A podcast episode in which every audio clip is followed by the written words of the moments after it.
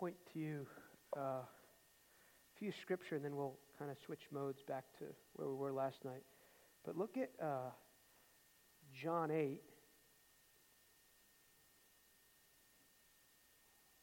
I've been meditating on this one for a while here. John 8:28. Then Jesus said, "When you lift up the Son of Man, then you will know that I am He, and I do nothing of myself." I want to just note to you, bears repeating, that Jesus,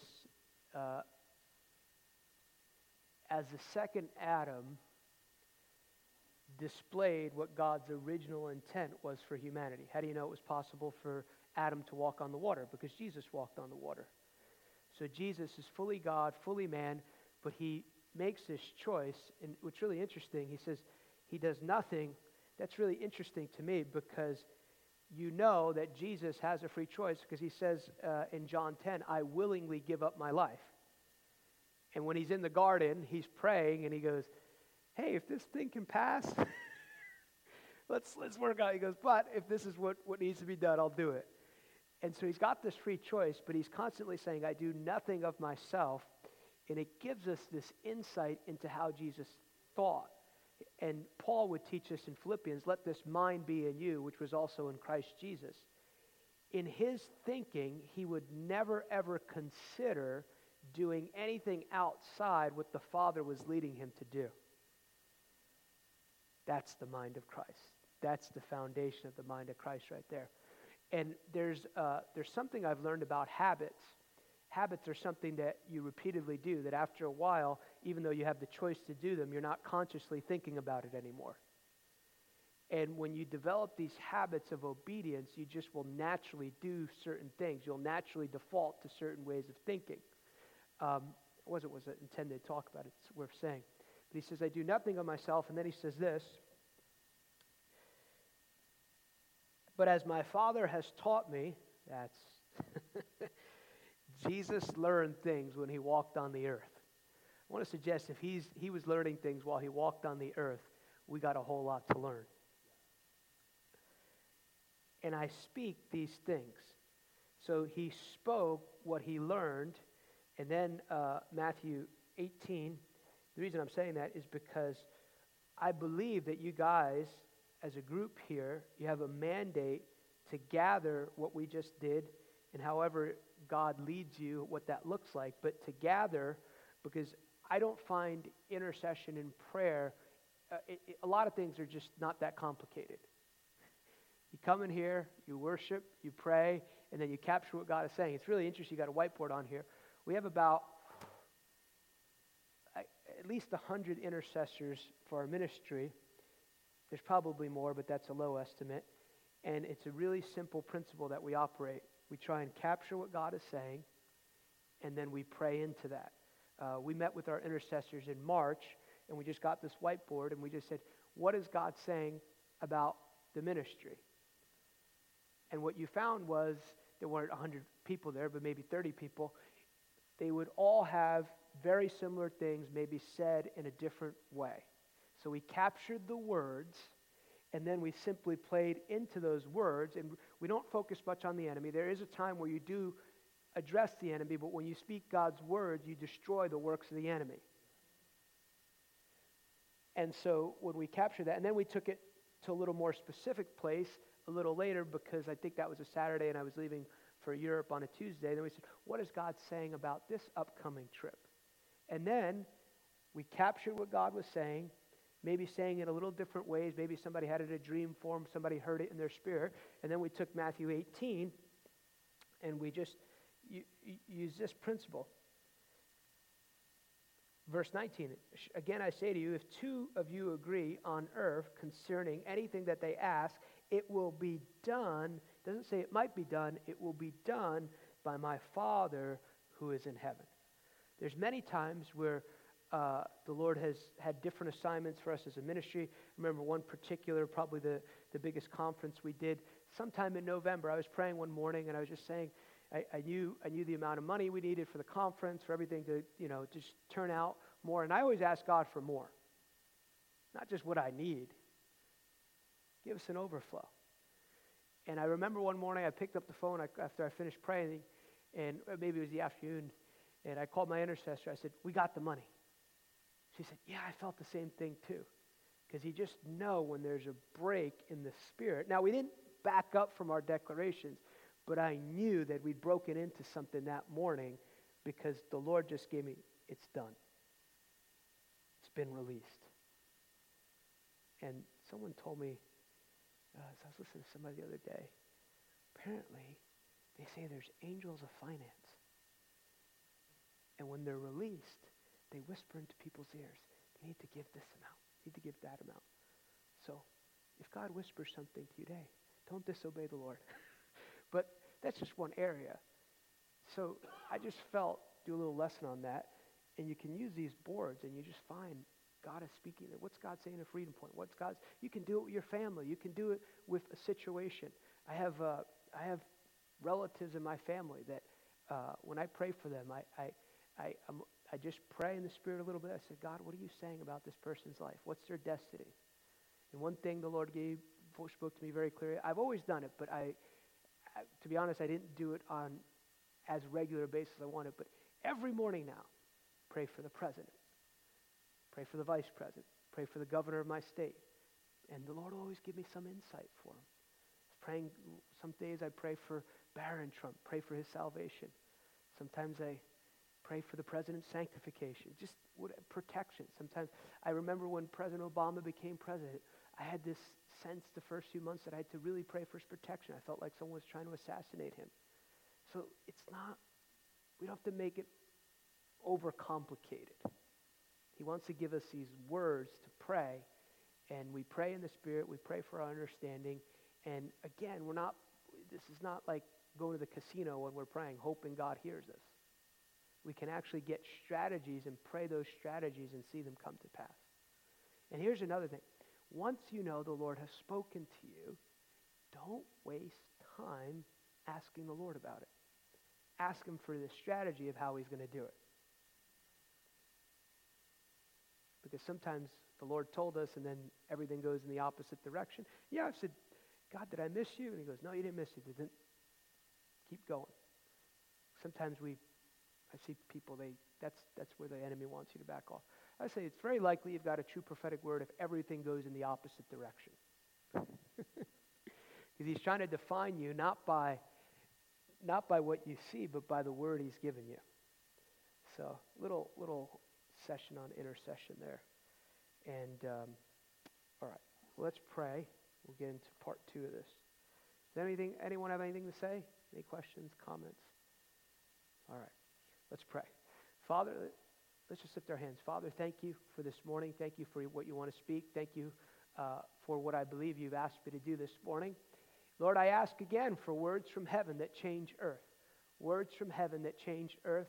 We thank you for the angel of the Lord that's here. We thank you for opening up the word to us. Let the spirit of wisdom and revelation and the knowledge of Jesus Christ come to this room.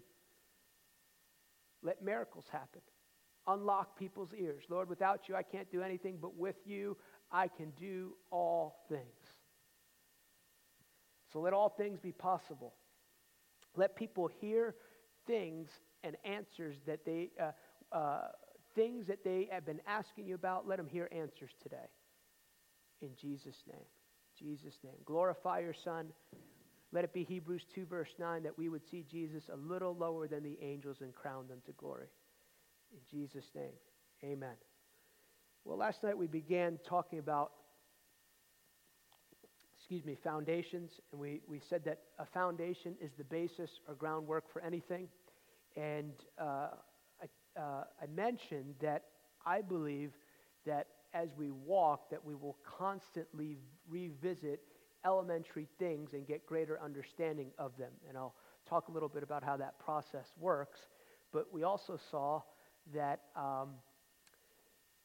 everyone is building, and we'll read our base scripture here in a minute, everyone is building a certain way, and that spiritual maturity and spiritual fruitfulness is predictable based on how you're building. That there is no just going to the Holy Spirit casino and hoping your life turns out how God intends you. Here's another really important principle. Everyone comes to earth with a purpose. No one is here without a purpose. So let's look at our, actually look at two different base scriptures. 1 Peter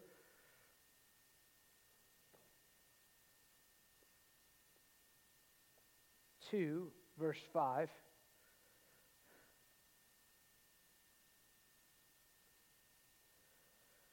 Actually, read verse 4. Come to him as living stones, rejected indeed by men, but chosen by God and precious. You also, as living stones, are being built up a spiritual house, a holy priesthood, to offer spiritual sacrifice acceptable to God through Christ Jesus. And then we won't read the verse in Corinthians where Paul talks about it, but we'll jump on that the verse where Jesus speaks of it on the Sermon on the Mount of building correctly. We'll just look at verse 24 through 29 this morning. Therefore, whoever hears these sayings of mine and does them, I will liken him to a wise man who built his house on the rock. And the rains descended, and the floods came, and the winds blew and beat on that house, and it did not fall, for it was founded on the rock. Verse 26, but everyone who hears these sayings of mine and does them will be like a foolish man who built his house on the sand, and the rains descended, the floods came, and the winds blew and beat on that house, and it fell, and great was its fall. So we saw that both the wise man and the foolish man were building. So everyone's building. The question is, how are we building, and are we building our lives in the appropriate manner? Because when we build correctly, we have the ability to produce what God has called us to produce in the earth on his behalf. And we looked and we saw, we went back to Genesis last night, and we looked how God originally intended us to build. And we said the foundation of your life is Genesis 1, verse 1, where God is the source of all things. When time began, God created the heavens and the earth. And then we saw that God's word spoke the universe into existence, and then he created man and woman as his representative. We also saw as a foundation that God never intended to create a religion, but to establish a kingdom upon the earth. That he creates heaven and earth according to Psalm 11. He sets up his throne in heaven, and he gives man authority in the earth. And we saw that the connection point between God and man was man trusting God for everything they had need of. And that man had this gift. There's something actually more powerful than the Father, Son, and Holy Spirit in the earth. And it's this. It's the choices that men and women make. God can be in a room. God can have provision for you. Here's the will of God. The will of God is that everyone in Kimberly, Alabama would be saved. Everyone's not saved. It's not like God is withholding his power for them to get saved. The will of God is for all to be healed. The will of God is for all to be prosperous. The will of God is for everyone to have a sound mind. So that's the will of God. Not everyone's experiencing that because they have to choose to receive what God has made available through the door of surrender. And we also noted that there are two realms by which humanity was created to be educated. One was the realm of the senses, taste, feel, touch, smell, which was absolutely necessary and needed, but it was limited in giving understanding for the world. It was limited because it could only tell part of the picture. Of course, when Adam saw Eve, he saw it was beautiful. He saw the beautiful fruit. He saw everything that God had given him. He smelled. He could experience the world in that way, but it was limited. The second realm we saw was revelation knowledge, that it was only through revelation knowledge that Adam could discover what he was created to do, the power he was given, and the authority he was given, and the purpose for being on the earth. We also saw that revelation knowledge was always supposed to supersede sensory knowledge. That Adam is put in that garden, you can eat of everything, but don't eat from that tree. What's that? Revelation knowledge. Looks nice, don't touch it. And we saw when sensory knowledge overrode revelation knowledge that the DNA of man was corrupted, and the DNA of man was corrupted, and the earth shifted. But God, through Jesus, of course, comes back and he restores that foundational peace between God and man. What's that foundational piece? We saw that it was faith. We saw that it was the God kind of faith. We saw that faith is not something that you earn or can work up, but it's something that you receive from God. We mentioned Hebrews 12, where Jesus is the author and the finisher of our faith. That's really good news. So the foundation is God is the source of all things. He wants to teach you how to live in his kingdom. He did not ever intend a religion. Jesus did not come to say, I've come to establish Christianity. He said, repent, for the kingdom of heaven is at hand. That's what he taught. That was the preponderance of his message. That was the focus of his message. That was the focus of the message he gave the disciples, the kingdom of God. And so he came to bring that message. He came to restore that message. And the good news about that message is everything that God has ever asked us to do, he's given us the power to do.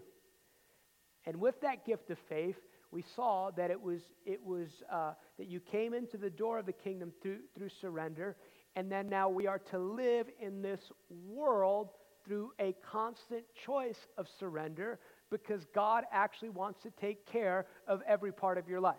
Let's look at this, Matthew 6.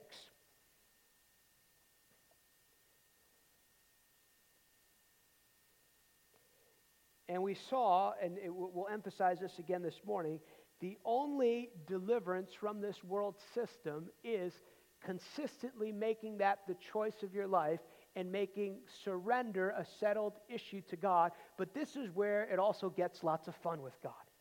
When you go, everything's on the table, God. I'll live where you want me to live. All my money is yours. My children are yours. My career is yours.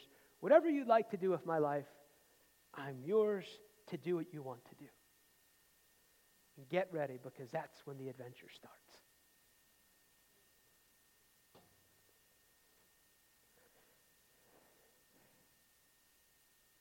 Do you know, sometimes what we call radical faith is actually just expressing what God intended for us to do normally. Wow, they gave up everything. You know, like, well, what are you giving up? Look at Matthew 6, verse 24. No one can serve two masters. No one. For he will hate one and love the other, or else he will be loyal to one and despise the other. You cannot serve God and mammon.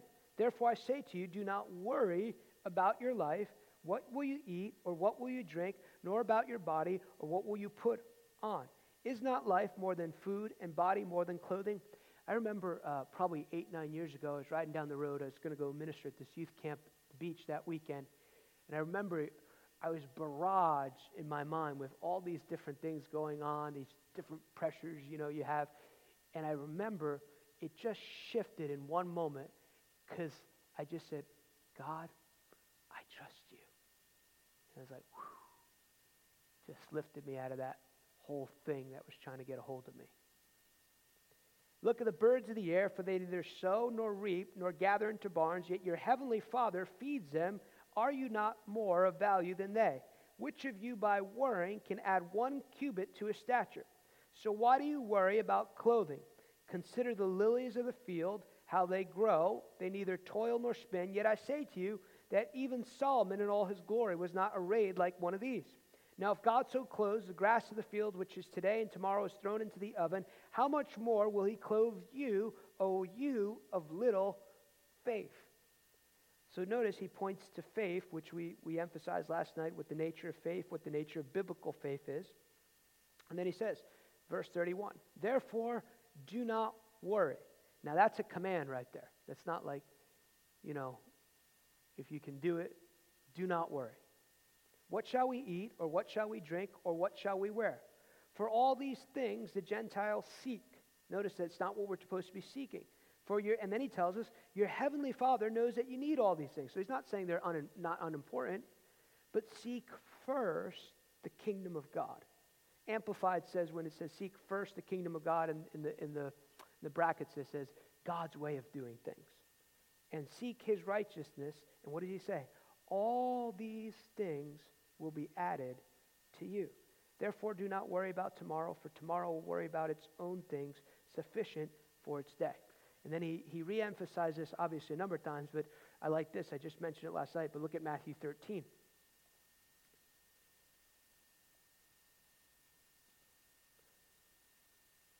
Verse 33, really simple. Another parable he spoke to them, verse 33, excuse me. The kingdom of, no, wrong one. Verse 44. 13:34. Again, the kingdom of heaven is like a treasure hidden in a field, which a man found and hid. For joy over it, he goes and sells all that he has and buys the field. So that foundation of the kingdom is surrender and making it the priority of your life. And we said that when you live like that, Jesus described it, that person as being poor in spirit. The poor in spirit is not poor financially. It's this consciousness of knowing that you need God for everything.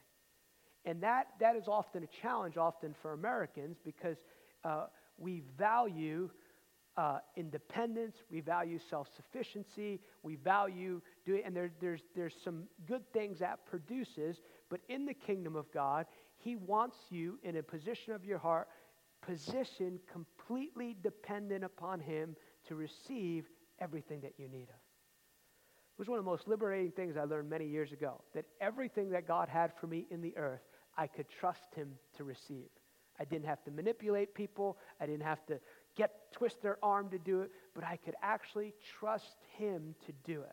Now, he'll give you insight on it. That doesn't mean inaction. Doesn't mean not working hard. I believe in diligence, and we'll talk about that in a minute. I believe in all that. But it means that there's a quiet rest that you go about in your life, that you're positioned trusting him for everything. Then we said a fruit of living that way is that we make a priority with him, fellowship with God. So that's another part of our foundation, our fellowship with God. Are we building our life in fellowship with God? Now, I'll add some other things to it, but I'll dig deeper in that subject here in a moment. But here's some foundational things that I found. When people will build their life like this, they prioritize the kingdom of God. They choose to live a life of surrender. We know that we got to make that choice every day, and we know the good news is that nobody's perfected in those things. But here's some other foundational things that I've seen. People who choose to connect to a community of people. People who choose to connect to a community of people. There is no, the Bible describes, there's no place in Scripture where you will see a disciple who is discipled by themselves. Discipleship is always in a community context. There's so many reasons for that, but discipleship is in a community context. The other fruit I see, people who seek to walk in the authority that God gave them. Live a powerful life. Pray for the sick. Prophesy. Minister everywhere they go. Consciously looking for opportunities to minister, to be a blessing. Now I'm going to add someone, this is another one that I've observed. It's just when people who are proactive and working on the deficiencies in their character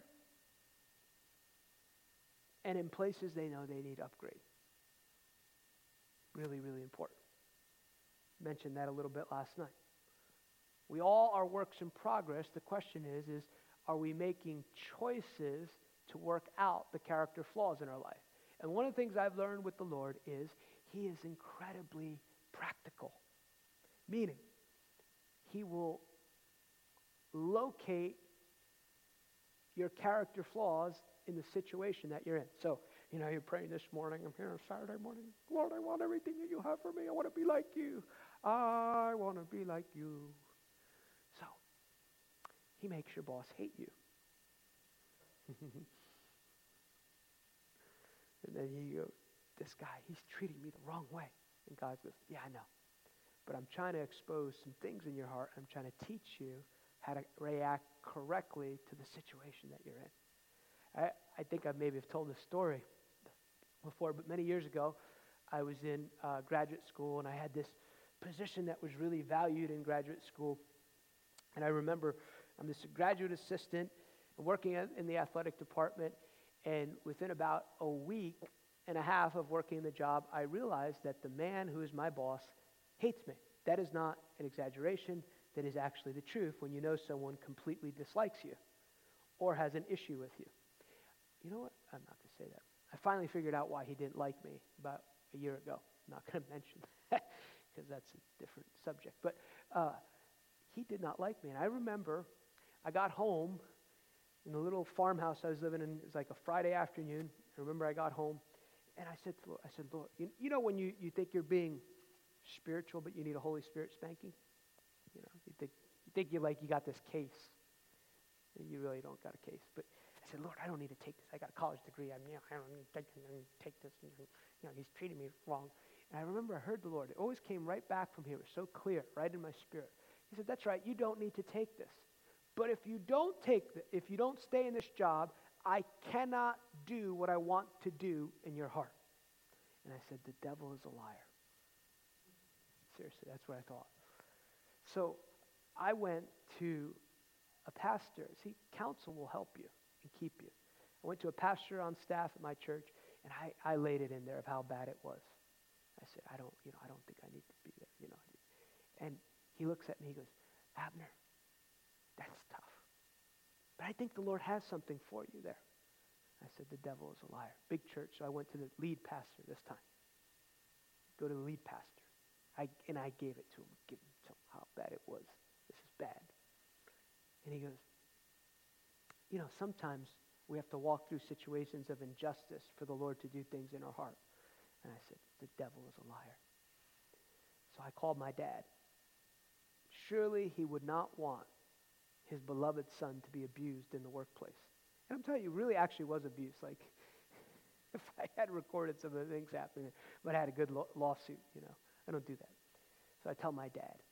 And he says, didn't you commit to this job while you were in school? I said, yes. I said, but he's mistreating me. I said, he goes, sometimes we have to keep our commitments even when it's difficult.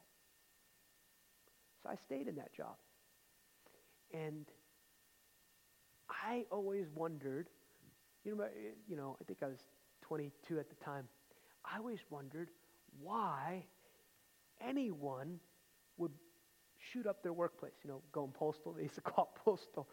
And then I realized, not my workplace, but one person. I might do it too. I never thought of myself as a violent person till I worked with this certain boss. And what I began to realize is situations will locate areas of your heart that need healing and deliverance because they're in there somewhere. And when they're coming out, it's an opportunity to release them to the Lord. Even today, when I'm confronted with something and I know I don't react correctly, I go, ooh, where'd that come from? Need to deal with that. And so I finished working there. He motivated me to finish my degree early. He said, oh, you're finishing early. I said, yes. The Lord just told me I had to finish my degree. And I'll tell you this, that was December. 6 months later, I was offered my first ministry position. And I knew it was the Lord. It's the Lord. So I start this first ministry job, and I realized that this boss, the first boss I ever had in ministry, was about 1,000,000 times harder than to work for this other boss I had. And I don't think if I had stayed the year and a half, I don't think I would have ever lasted a month in that ministry. But I worked for that ministry for 2 years, and I learned some things I needed to learn that have helped me today.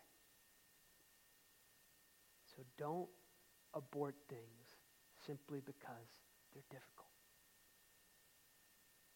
Because he's incredibly practical.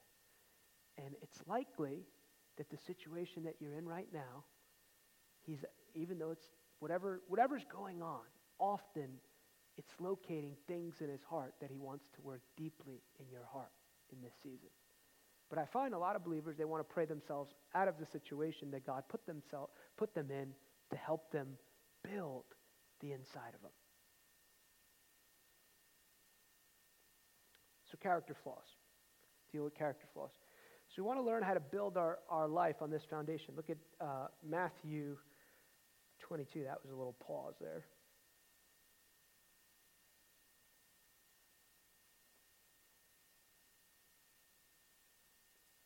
Look at verse 36. Teacher, which is the great commandment of the law? You shall love the Lord your God with all your heart, with all your soul, with all your mind.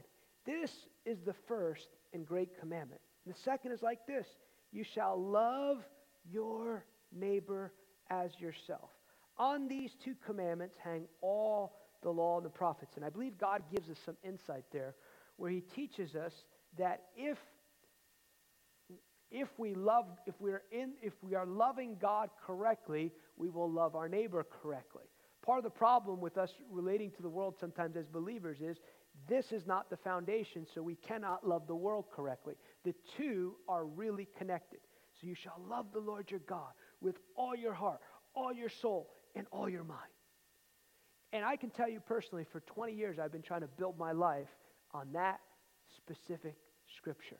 The Lord challenged me many years ago that one of my goals in life is to be a theologian of the beauty of the Lord. And every year, I have really one goal every year. I have some other goals, but this is the foundational goal. How can I grow in my fellowship with God? How can I grow in my fellowship with God?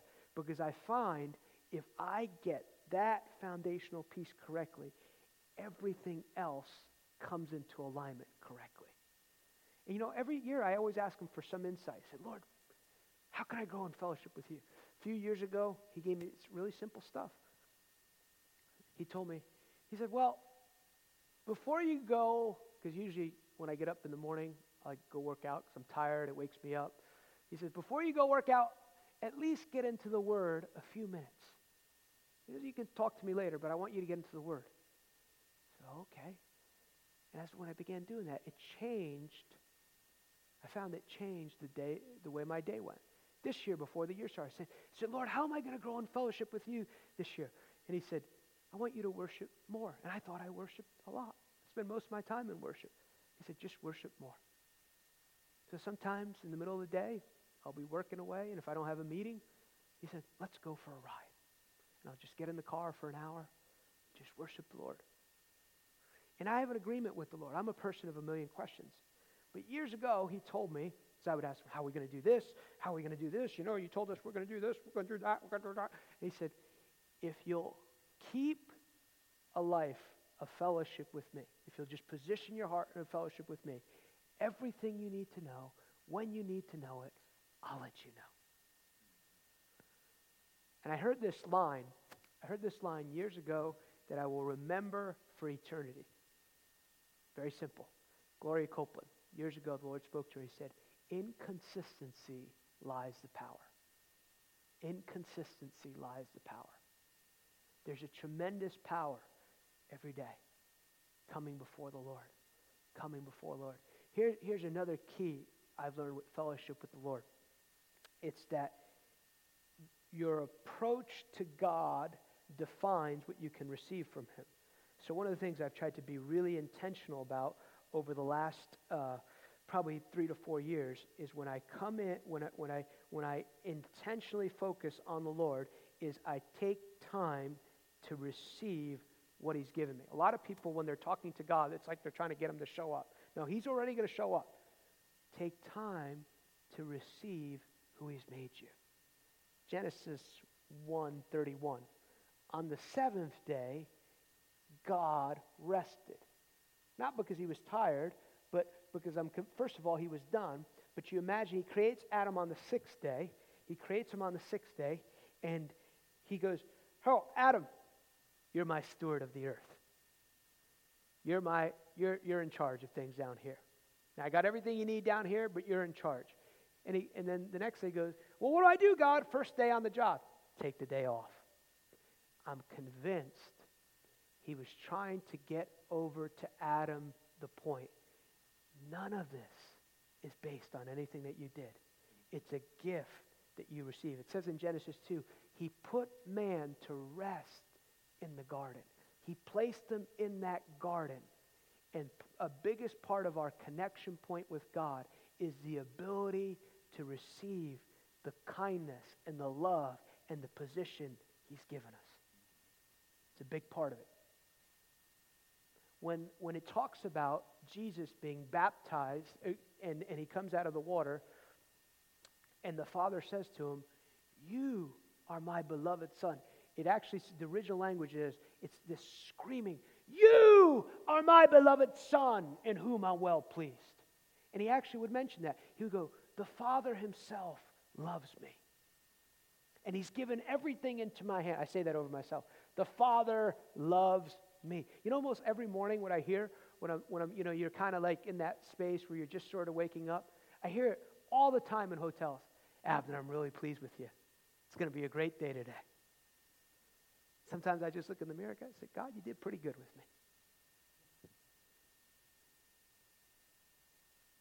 It's not arrogance to receive who God has made you to be. And if you have trouble receiving, find out what's going on the inside that causes you to have an inability to receive. So you start from that place, and then you're intentional. James 4, verse 8, "Draw near to God, and he will draw near to you." I remember the first day, years ago, I'm in this little dorm room in North Carolina. I said, "God, I'm going to know you. I'm going to spend the rest of my life knowing you." First day, really trying to engage the Lord. I'm 18 years old, and I'm going to know you. I'm going to know you. Not leaving here till I know you. So, you know, I prayed about everything I knew to pray about. I thought at least 20 minutes had gone by. And I remember, this is so boring. That's what I actually thought. How do people talk to you every day? What I didn't know then, though, because we live so dysfunctionally, we have to learn by the grace of God to begin to retrain ourselves, to engage the Lord, to quiet ourselves. And that's a little challenging in our culture because we have a very strange culture. We go to restaurants, we order through a speaker, and we get the food in 5 minutes. We have banks where we don't even have to leave our cars to make deposits. Everything is fast in our culture. In God, it's fast, slow, stop, receive. And you know, here's another part that'll really help your life of fellowship with the Lord. Get around people who are walking in the things of the Lord. My life was changed. First time I went to the Brownsville Revival. And the reason I went that week, there's summer of 1997. And they had conferences every week at the Bible school. And I was looking at the conferences, and I saw Suzette Hattie is preaching that week. You might not know who she is, but I knew who she was. I knew she used to be Reinhard Bunke's lead intercessor. So I knew that lady prayed a long time, and I wanted to learn how to engage the Lord for hours on end. So I said, "I'm going to this meeting." And she said one thing that changed my life. Nobody was teaching me about this. She said, in her South African accent, she said, "The majority of my time spent with the Lord is spent in worship." I remember I was like on the right side of the auditorium. I almost like hit the person next to me. "What did she just say? You can worship and pray at the same time?" I didn't know.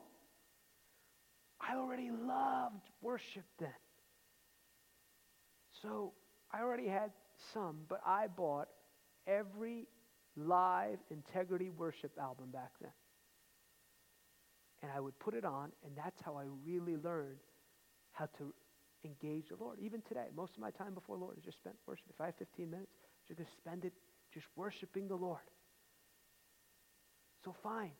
Listen, Jesus, the model of the Spirit-led life. It's good. It's good. It's good to talk to God in the shower. It's good to go, all that stuff.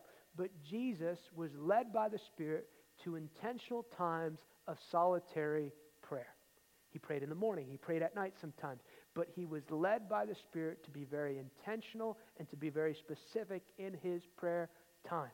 Yes, you want to talk to him all day, but you have to have a time where you and him are engaging.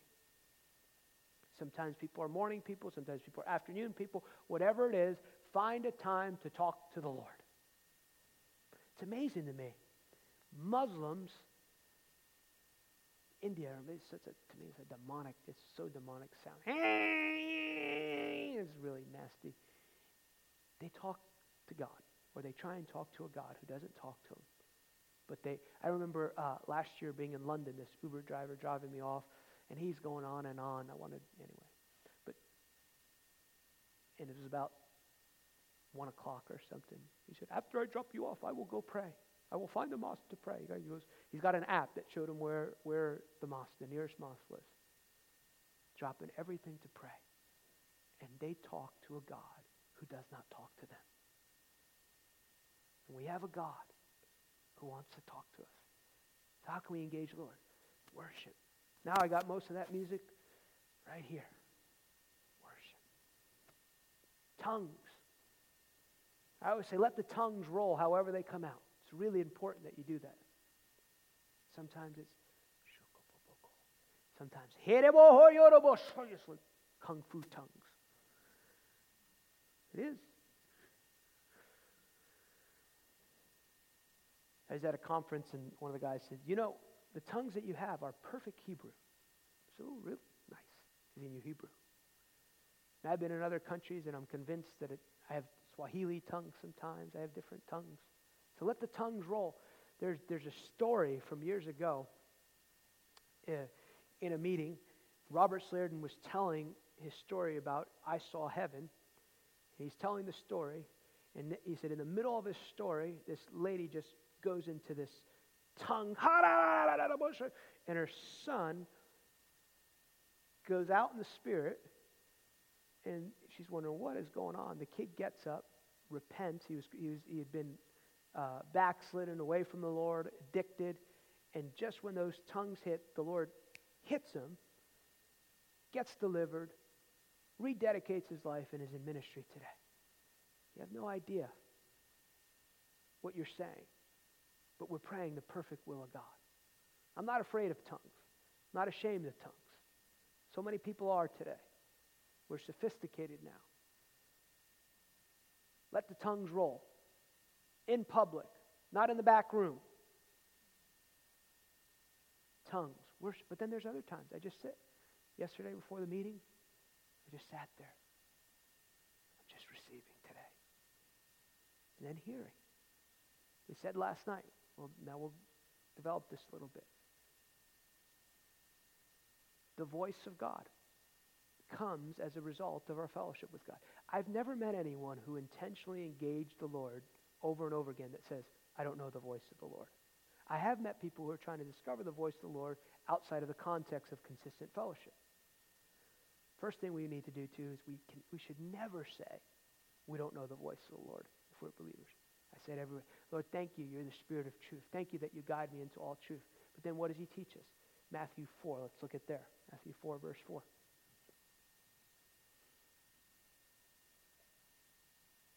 Everybody still with me here?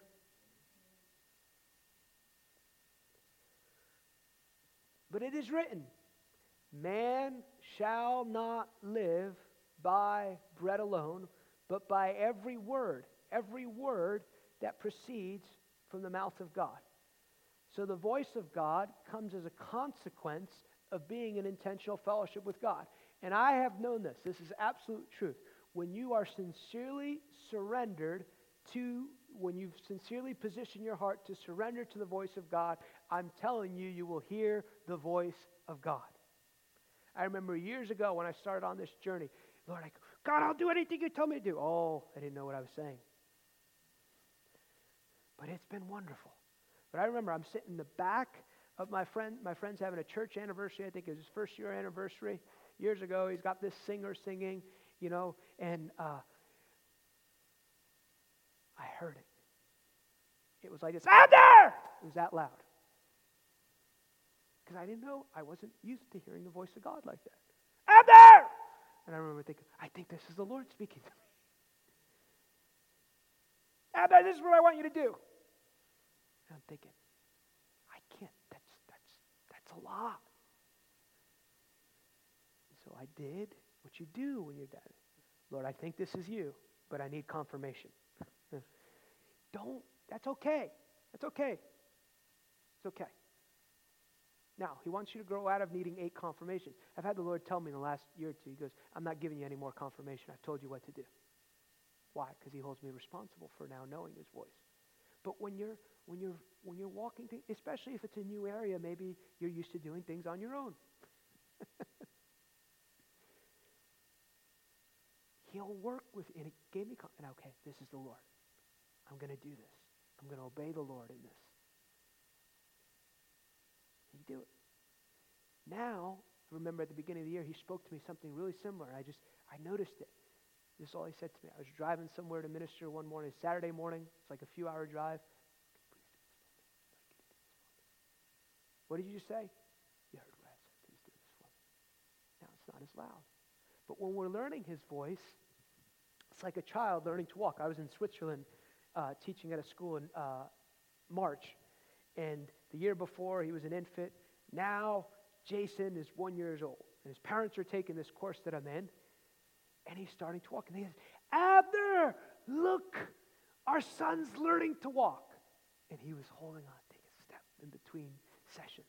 And they go, God's not there to slap you around just because you, he's just excited that you position your heart to begin to walk as he wants to walk. But that preceding word, tie my shoes,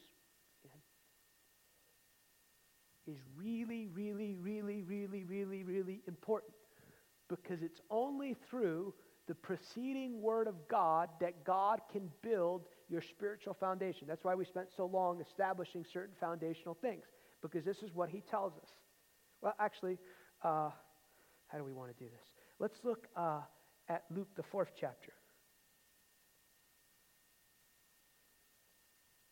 Pivotal part of our discipleship here. Verse 16. So when he came to Nazareth, where he'd been brought up, as was his custom, he went into the synagogue on the Sabbath day and stood up to read, and he was handed the book of the prophet Isaiah. And when he had opened the book, he found the place where it was written, "The Spirit of the Lord is upon me, because he has anointed me to preach the gospel. He has sent me to heal the brokenhearted, to proclaim liberty to the captives and recovery of sight to the blind, and to set at liberty those who are oppressed." Recovery of sight to the blind, and set at liberty those who are oppressed. I want to connect two concepts. Part of the gospel of the kingdom and part of walking with the Lord is, first of all, that he sets you free from this world system.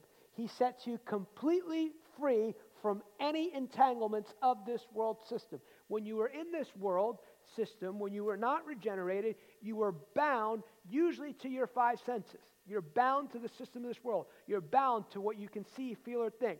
But when you come into the kingdom, he unlocks your ability. He sets you free from that, but he also put something else in there to open the eyes of the blind. Part of what he wants to do is to open your eyes to see as he intends you to see. That's why revelation is so important. That's why he teaches us, without revelation, the people of God perish. Because if you can't see or know where you're going, you will not get there. And how does he unlock our blind eyes? He does it through the preceding word of God and through revelation knowledge. That's how he builds your spiritual house. This is what he tells us in Matthew 16. Now we'll go there.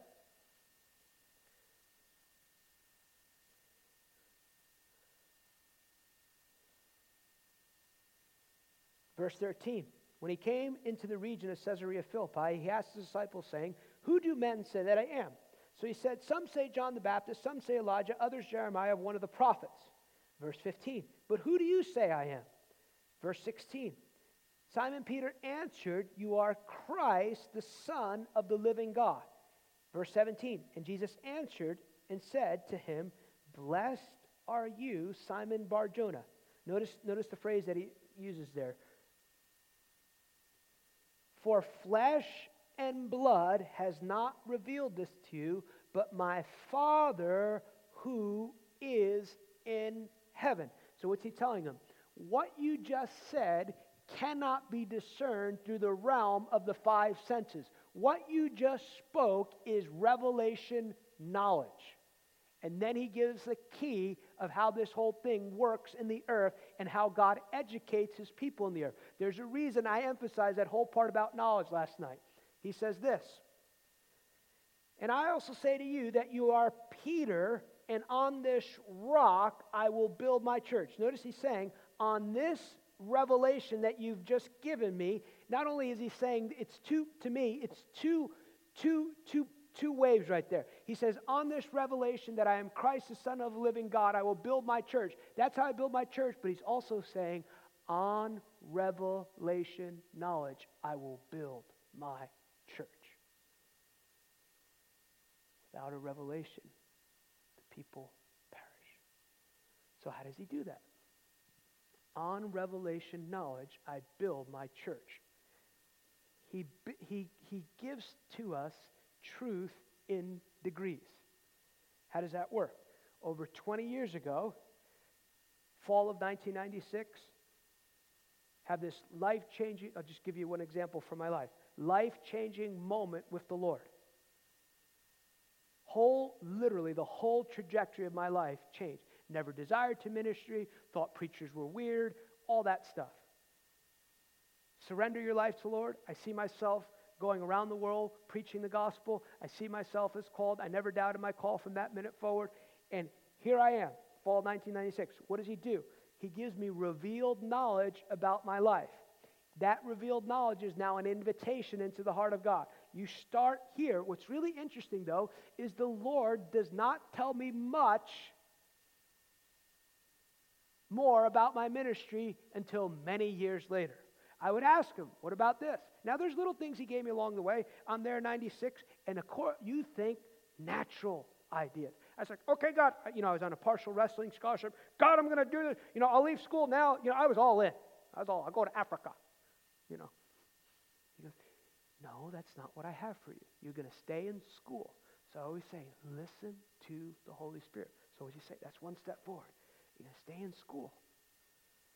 You're going to get a master's degree because you don't know. But one day you're going to go to other nations and you're not going to be able to get in unless you have an advanced degree into certain nations I'm sending to you. So that's another part of the puzzle right there. Listen to the Lord. I said, no, I'm going to ministry school. And then he said, that's not the path I have for you. I have a school of the Holy Spirit for you. And I was very excited until I got into the school of the Holy Spirit. So what's he doing? He's in that area, he is building my spiritual house. And then what was another thing? I thought, what about the ministry? What about the ministry? Just be my friend. No, what about the ministry? Just be my friend. And if you stay that path, first job I ever got in ministry, they came to me. I never had a resume. Didn't try and solicit it. Hey, would you like to come work? I think you're supposed to come work for us. Builds that spiritual house. Builds that spiritual house. And that house cannot be built unless there's constant revelation knowledge giving you understanding and wisdom to walk out the purpose of God. Here's where I see many people make wrong turns.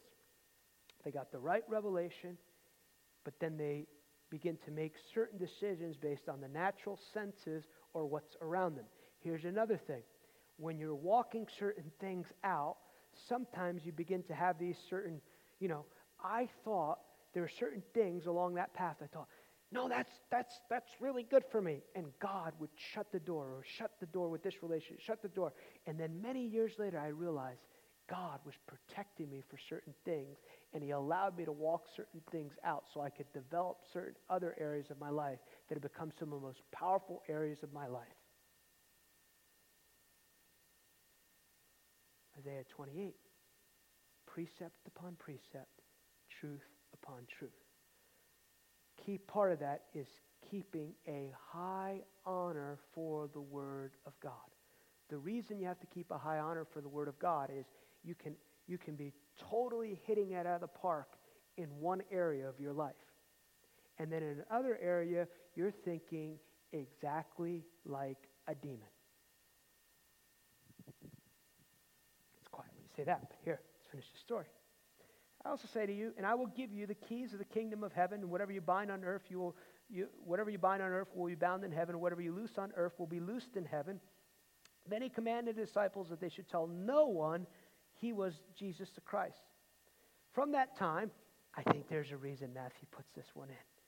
From that time, Jesus began to show his disciples he must go into Jerusalem and suffer many things from the elders and the chief priests and the scribes, to be killed, to be raised for the third day. Then Peter, I haven't done it like Peter, but I've told the Lord, I said, no, this is not right. No, this is right. Peter took him aside and began to he's rebuking Jesus. This is funny stuff. Far be it from you, Lord, this shall not happen to you. But he turned and he said to Peter, get behind me, Satan, for you're an offense to me, for you're not mindful of the things of God, but of the things of men. One place in his discipleship journey, Peter's like, you nailed that out of the park. In fact, I'm going to build my church through how you just understood that. Over here, Jesus, I'm going to suffer many things. And Peter goes, Jesus, come here. So this is also what revelation knowledge does. Peter loves Jesus with, this is really important. I see this all the time. He loves Jesus with all his heart. His heart is sincere in following after God. He's got some character flaws, but so do all of us. He loves him. He nails it out of the park. Like, he gets an A+ in that lesson in Jesus. And then over here, Jesus goes, hey, I'm going to suffer many things. It's going to be difficult. It's going to be given up. What's happening here? His mind, the idea he had about Jesus and what Jesus is saying in that moment, don't add up. So the revelation that Jesus is giving him is coming against the paradigm that that Peter has in his mind. So he's going, no, this is not the way it's supposed to be. You're supposed to, like, you're going to be president, and then I'm going to be on the cabinet. I'm going to get back at those guys who abused me when I was a fisherman. He introduced the revelation that Jesus was giving him, introduced Peter to a new paradigm of what the kingdom of God would be. And his mind and his soul bucked up against it. And thank God that Jesus was kind enough to go, what you're thinking here is not right. In fact, he's a little more direct than that. He tells him, your thinking is actually the influence of demonic thinking on your mind. Here's what happens, though. A lot of times, people hear things, and when we say revelation knowledge, it never goes beyond the Word of God, but probably gives us new understanding of things in there. He tells them this. A lot of people will hear things that go, no, that's not right. And so they reject it and continue to live at a deficit in that area in their life. That's why we always have to have a posture of humility when walking with the Father, Son, and Holy Spirit, because He is constantly trying to expand us in every area of truth. He said He would guide us into all truth. In fact, look at this.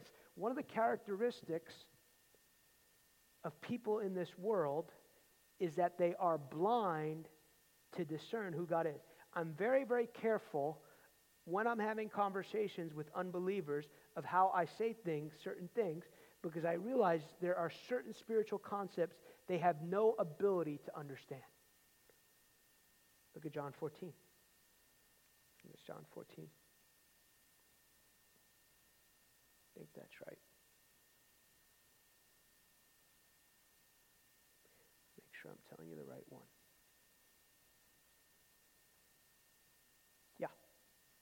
Is correct.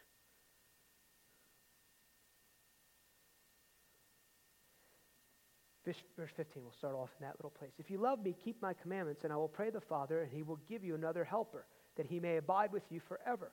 The Spirit of truth, whom the world cannot receive, because it neither sees him nor knows him. It's saying they can't see correctly because they don't have the Spirit of truth in him. So what does it also tell us?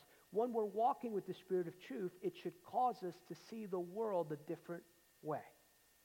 Give you another example of something all these areas I'm still developing in. So lives. Humility. Years ago, start out over here. The ministry. Now, I'll tell you a value system that my parents put in me many years ago. Giving. I remember, when you're a little kid, I used to love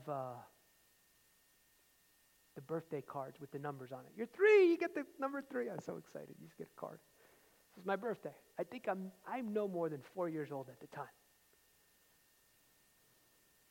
And you get a little money, for your birthday. My mom would go, you got $40 for your birthday. I said, oh, $40. Ooh, you're a little kid. That's a lot of money. And she would say, now, 10% of that belongs to the Lord. Now, you should give more because there's missionaries that are preaching the gospel and they need your help. And they can't do it without our help. But you can choose what you want to do with that. But that 10% you don't touch. So I had that foundation in my life. I start out over here. When I start the ministry, you have a word from the Lord. You have no money. Little money starts coming in. You're getting more love than offering when you start out. And the Lord speaks to me. So I'm telling you, that posture will open up you to hear what God wants to tell you. I want you to, every time some money comes in, this is what you're going to do. You're going to give 10%. I said, God, that's not a lot of money. He goes, one day it will be lots of money if you'll obey me. But Lord, I don't have it. Are you going to do what I asked you to do? Yes, Lord. So we start on this journey. Next step. I'm praying one day. He says, your grandfather, my grandfather was a preacher, was an amazing minister of the gospel. But he never broke the spirit of poverty off his ministry. I'm going to teach you how to break the spirit of poverty through radical generosity. Will you do that for me? Yes, Lord, I'll do whatever you ask me to do. So here we go. Give, give, give. And he grows me. Then he told me, I'm going to challenge you to have giving goals. Okay, grow again. Remember one time, years ago, the Lord, there was a man, he just passed away. I always remember him. He's in eternity. He might be listening to us today.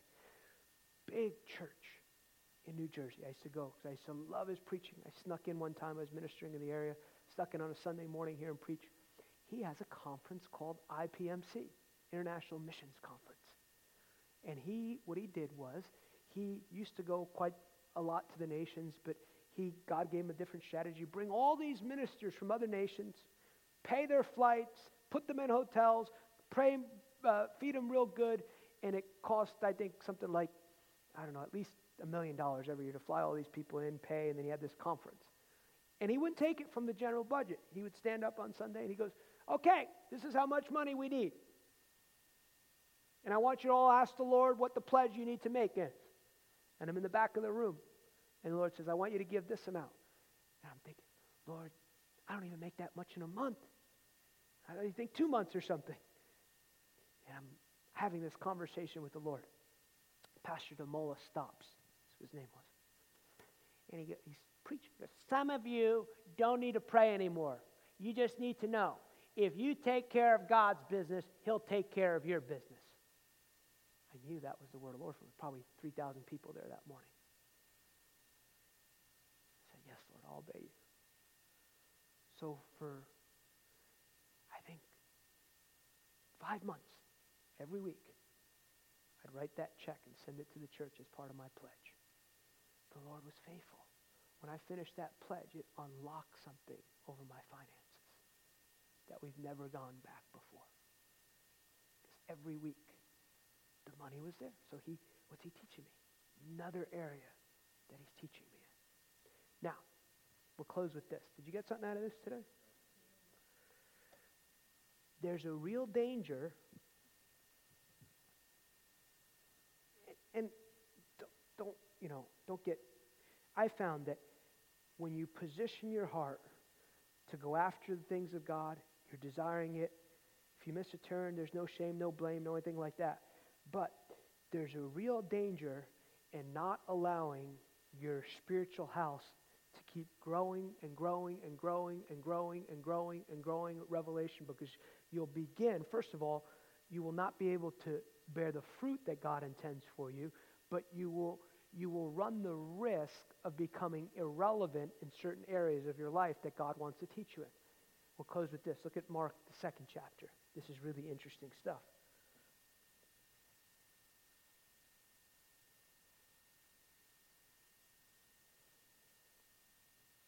Verse 18. The disciples of John and of the Pharisees were fasting, and they came and said to him, "Why do the disciples of John and Pharisees fast, but your disciples do not fast?" And Jesus said, "Can the friends of the bridegroom fast while the bridegroom is with them? As long as they have the bridegroom with them, they cannot fast. But the days will come when the bridegroom will be taken away from them, and they will fast in those days. No one sews a piece of unshrunk cloth on an old garment, or else the new piece pulls away from the old, and the tear is made worse and worse. No one puts new wine into old wineskins, or else the new wine bursts the wineskins, and the wine is spilled, and the wineskins are ruined. But new wine must be put into new wineskins." So that's really interesting. You got two different groups of people according to verse 18. The disciples of John and the disciples of Pharisees. The disciples of John are fascinating to me because it's teaching us that these are not guys who didn't have discernment. These are not people who have been blind to discerning the voice of God or what God was doing in the earth. How are they disciples of John? John came on the earth and he is unusual. And where is he preaching? He's not preaching in a synagogue. He's preaching in a desert. Most people go, this guy had lost his mind. But these guys go, that guy has the heart of God. So they're forerunners during their time. And this is an interesting statement on humanity inside the church. It's often, unfortunately, that's why I haven't arrived, but I try and be really careful. I don't criticize something I don't understand. You know, it's a lot easier to criticize something that you have very little knowledge of. I saw one person in particular, very well known, and I hear they went into this whole diatribe about a particular ministry in the church. I'm going, they have no clue what they're talking about. So God just let them spew their foolishness. But,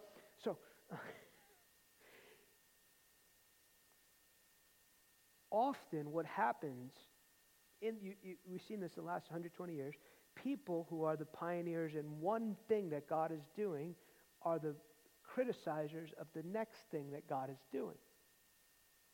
Because we like to believe that the way God is moving through us is the only way.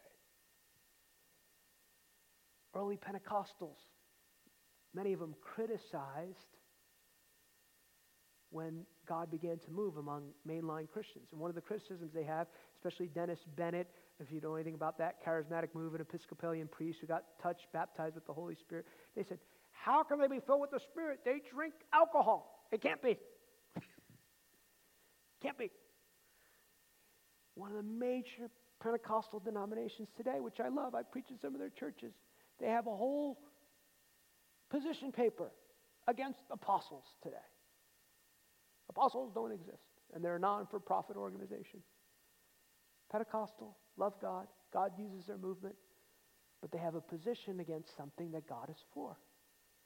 Some of the criticizers when the teachers began to come into the earth, the Word of Faith movement, some of the biggest critics, even today, people tell me, I'm friends with, they go, those guys you like, they're from the devil, brother. They're charlatans. I said, you've never listened to their message if you say that. But then some of the faith teachers, they were the biggest critics of the prophetic movement. At one time, a major Word of Faith ministry in the United States carried Bishop Hammond's book. They threw it out one day and said, this is not of God. And as a whole, their movement missed the strength of what the prophetic movement would bring. I don't know why, there's just a human tendency to do that. So you got John's disciples who are sincere people. They recognize this is God. This strange prophet's from God. He's speaking for God. And then the Pharisees. And they're fasting. How many know fasting is a good idea? So you can be engaged. This is also really a lesson to us. You can be engaged in religious activity, but God's heart not be in it for that moment. They're fasting. Nothing wrong with fasting. Jesus is not even teaching against fasting because later in Scripture he's going to say, when you fast. It's like, we're fasting. Why aren't your disciples fasting? And Jesus gives that famous analogy. Can the friends of the bridegroom fast while the bridegroom is with them? Back then, when they had a wedding, it was a 7-day celebration. No one would ever fast during that. It's a celebration. We don't fast during a celebration. And then he gives that famous line. He goes, "No one puts new wine into old wineskins." What was the wineskin? We know the wineskin. They took wineskins and they would pour wine in there. If you're Assembly of God, it was grape juice, and they poured it in there. By the way, I don't drink, so I just having a little fun with people. But as far as that I can stand, it did have some alcohol in it. So anyway, people try and dismiss that one, but it was. I don't know why.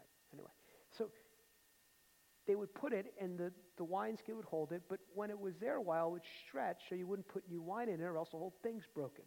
So he says, no one puts new paradigms, new revelation into an old wineskin, or else the old wineskin bursts.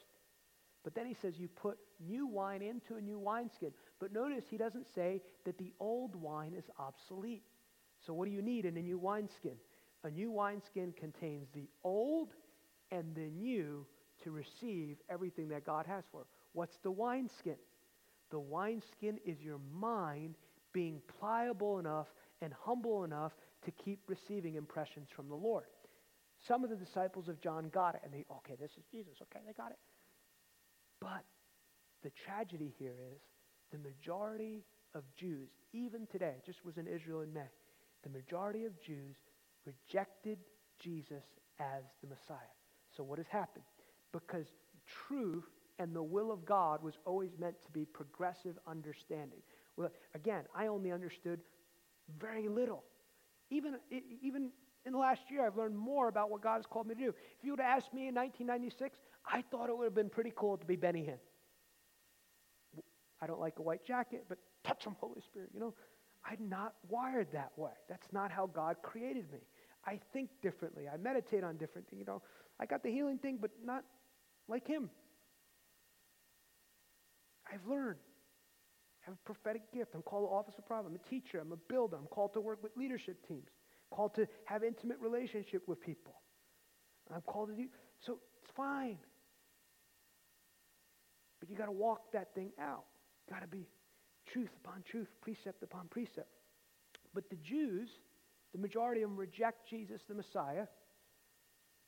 And so as a whole now, there is no form of Judaism that exists in the earth that is anything close to anything into the New Testament. It's completely aberrant. What does that mean?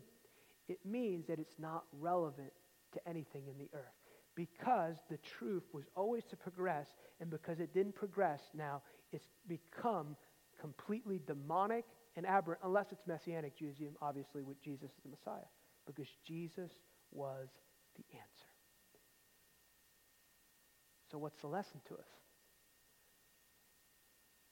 If we don't and aren't on a continuum of growing in truth, you will run the risk of becoming aberrant in a certain area that God wants you to grow. There's a reason myself, who was greatly impacted by what God was doing in Toronto through Randy Clark and Global Awakening, but if you look at the tapes, or it was just VHS tapes. I don't know if there's DVDs now. First of all, they look a lot different than they did then. Randy's got a mullet. You know what they were singing back then? They were singing the thing that God was emphasizing with those Vineyard songs. They're not singing Vineyard songs anymore in Toronto. They're singing Bethel songs. It doesn't make what God did in 94 obsolete, but there are certain people that I meet, and I go, oh my gosh, they're still living 15 years ago. Doesn't mean that God can't use them. Doesn't mean that they don't have some fruitfulness because they're still walking with God. It just means what God is emphasizing, they're missing that thing. And here's another thing. When you're moving in the continuum of what God is doing, never fall in love with a particular expression of what God is doing. We like it this way. Well, God didn't ask you. It's what God wants to do.